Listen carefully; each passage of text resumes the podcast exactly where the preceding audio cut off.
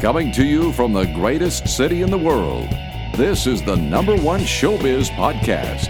It's Talk for Two. Here's your host, Matt Bailey. Thank you, Gary. And as always, thank you to our season sponsors, Axtel Expressions and the Tangent Bound Network. Find fantastic podcasts at tangentboundnetwork.com, and all your entertainment needs are at axtel.com. Go check those guys out. Today on Talk for Two, we welcome someone I have loved for a very, very long time. American Idol Season 5 winner, Taylor Hicks joins us to talk about his recent projects and his love of music. Hicks will be performing in North Carolina and Georgia over the next couple of weeks. For all our fans below the Mason Dixon line, check out TaylorHicks.com and get your tickets. Make sure you go see him. As always, we link below if you're listening on TalkFor2.com. Just click the link in the notes. Uh, and if you're listening on iTunes, your iPhone, or whatever, make sure you go TaylorHicks.com, get your tickets. Hicks beat out Katharine McPhee on the 2006 season of the record breaking singing competition to become the series' fifth winner. Since that time, he has released three albums, appeared on Broadway in Grease, and began hosting his own television show, State Plate, on the INSP network. Here now to give us a glimpse inside the Soul Patrol, I had to yell it, our interview with Taylor Hicks. Taylor Hicks, welcome to Talk for Two. How are you today, sir? Doing great. How are you? I am great. Now, I want to go back to the beginning with you first. I know we got some shows that we want to talk about in a little bit, but I want to go back to American Idol for a second. Now, what made you decide that you wanted to audition for the show?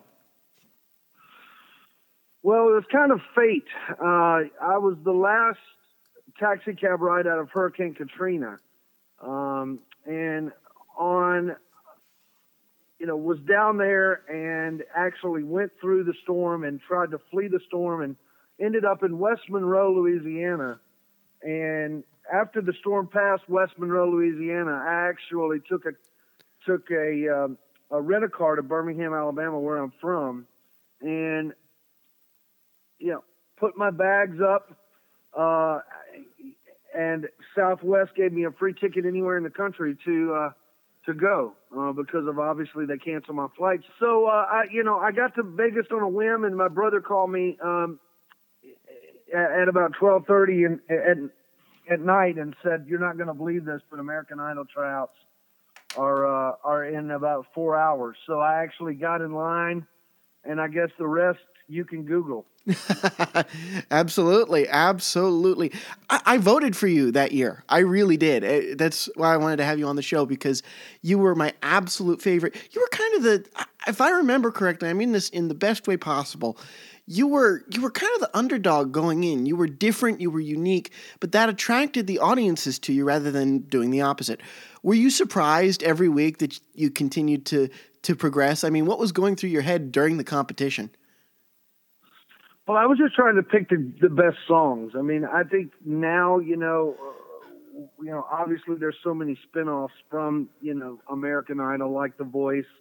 Um, you know, you have to pick great songs. You have to pick songs that people know and they can sing along to not only when they're watching you perform on TV, but if they take, you know, their potato chips in the kitchen. Uh, you know, you have to have songs – that everybody knows. Absolutely. Absolutely. Now, take us, last thing I'll ask about Idol, take us to that moment when Ryan Seacrest called your name. What went through your head? What was going on? What'd you think? Well, I was just very, very happy that, you know, I had gotten to, you know, um, a, a, a people that, that you know that that obviously voted for me and and when my name was called it was just it was just kind of a a dream come true. It was a lot of you know it was a 10 year overnight success story for me. I'd been performing in uh you know in in in venues all across the southeast growing up as a kid. I left you know I left home at 17 mm-hmm. to become a professional musician and entertainer. And uh, I think that you know I think that night was just uh, a night that uh, you know just kind of you know, all of that hard work paid off. Yeah, That's incredible. What led to that decision at 17? I've read that about you before to to leave home and become a musician.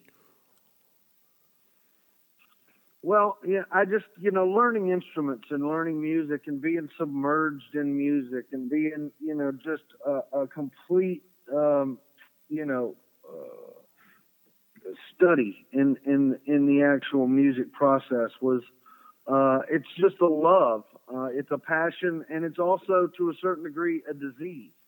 Um, you know, you, you, you have to, uh, and, and all of those things create, um, you know, drive to be successful in entertainment. And you really have to, you know, have a vision and a clear path um, and goals.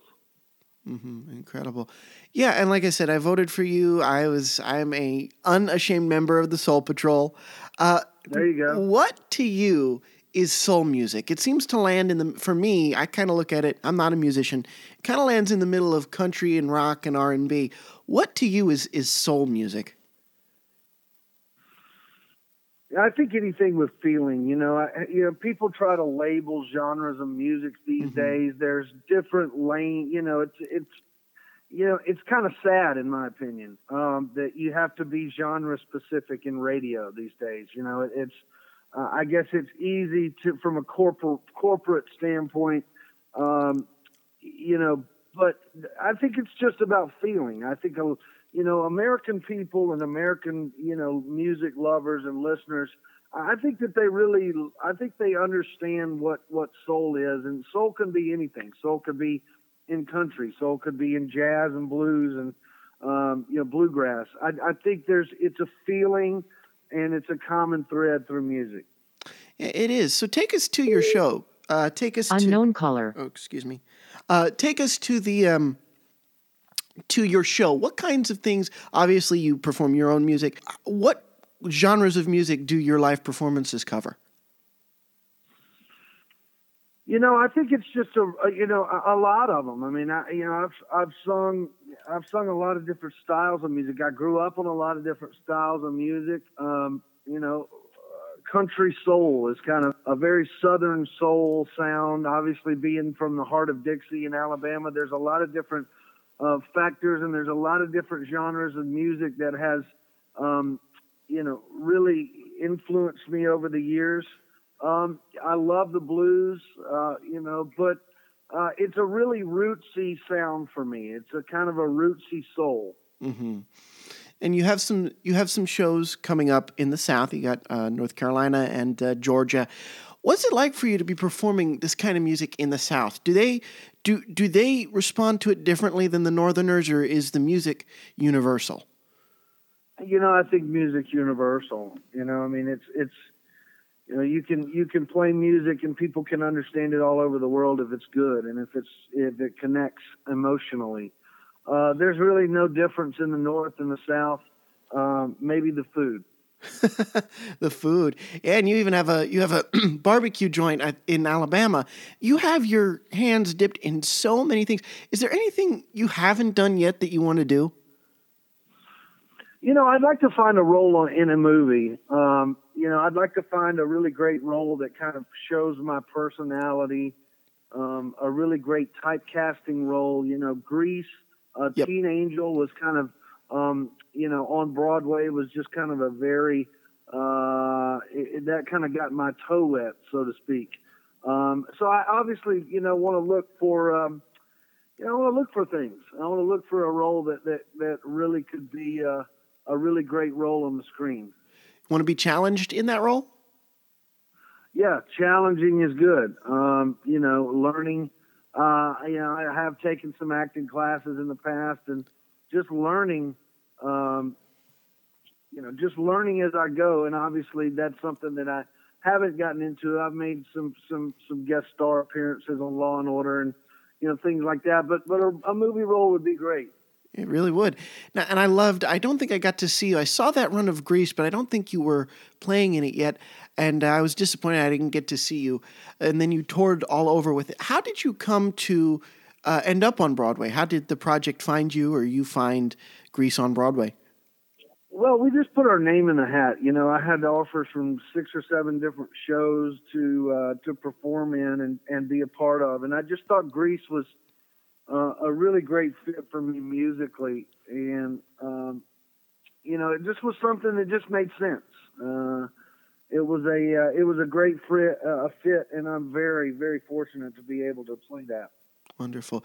Yeah, was it tough though, kind of getting off the road and sitting down? And did it make you restless, or did you enjoy being able to go home every night? You know, I've always been on the road. You know, the road is something that that's always been a part of me for a long time. Uh, it's in my blood, so I just am very. Uh, I, I love it. I love taking my product to the people, so to speak, and entertaining. And I, I am very blessed that I get to do a, a job that I really love because it's not work if you love it. Well, you said you said the word. You said entertain, and I think a, a, lot of the reason people love you and you have such a strong fan base is obviously a the music, but b you are an entertainer. You connect with your audiences. Where do you find that energy and ability? Because not all performers have that. You know, I think it's an energy thing. You said it. Uh, energy. I think you you have to feed off of energy. Um, you know, energy from people and energy from a crowd and energy from um, you know that that's what drives uh, me. Is uh, uh, you know I feel like I'm a little bit of a conduit of energy, and that's what you have to have if you're going to be an entertainer. Is you have to take that energy, obviously, entertain folks. Absolutely. Last question I want to have for Broadway, and then we'll kind of wrap up in a couple of minutes here. Um, what what is one thing you might not have an answer to this, but what is one thing doing a, a theater show, a, a, national tour, and Broadway taught you about performing your concerts? What did was there any trade off there in, in learning something about performing by taking on another genre? You know, I think focus is is an interesting word because uh, you know when you when you when you're in entertainment and you're doing different things like Broadway and like um, like shows. Um, you know, I have a uh, I'm actually a you know uh, a food and travel host on uh, the INSP network called State Plate, and mm-hmm. Uh, that's that's we're in our second season. That's going to air in August. Uh, so you know the focus level of being a food and, and, and travel host and being uh, a role on Broadway or doing music, it, it, all has to do with some some really uh, laser laser like perform um, focus, and I think focus is the main is the main thing. Um, you know that's what you you have to do to uh, really hone in on your craft. Absolutely, absolutely. Last thing I want to ask you here we never let any of our guests escape without this question. What is your advice to those that want to be an entertainer like you? You know, opportunity creates luck. You have to have a lot of opportunity, and um, you know, opportunity. You know, you you create your own opportunity, and opportunity creates luck. The more opportunities that you make for yourself, the more the the better luck you have. You know, in the South, you can't. You, we always have this saying: if you you can't catch a fish if you don't put your cricket in the water. And uh, I think that's something that you have to do, especially in this business. Is that there's not one minute that needs to go by where you're not making an opportunity for yourself to catch the proverbial big break. Absolutely. Taylor Hicks, this was a true joy and a real pleasure. I'm so glad that I got to sit down with you. I cannot tell you what a big fan I am. Please come up north again soon. Come to New York. We would love to have you. Well, you know, we're actually shooting uh, State Plate, uh, the, the TV show. We're actually doing uh, New York, the state of New York, in the next week or so. So I'm really excited. I will be up in, in your neck of the woods shooting uh, shooting State Plate. Oh, that's very, very cool. Will you be doing anything in Manhattan, or is it going to be all upstate? Yeah, it's going to be going to be in Manhattan, Manhattan, and then obviously we'll go upstate. We cover a lot of angles. We cover a lot of different things. We fill, we try to fill up a plate of food uh, with appetizers, entrees that best describes the iconic foods from each state. So we're we're excited to do that up in New York. Oh, then I got to ask it. What what uh, what is the best uh, plate of food for your home state? Well, I would have to say uh, barbecue and um, uh, collard greens and you you name it. Absolutely. Taylor Hicks, thank you so much. Thank you, buddy. Take care.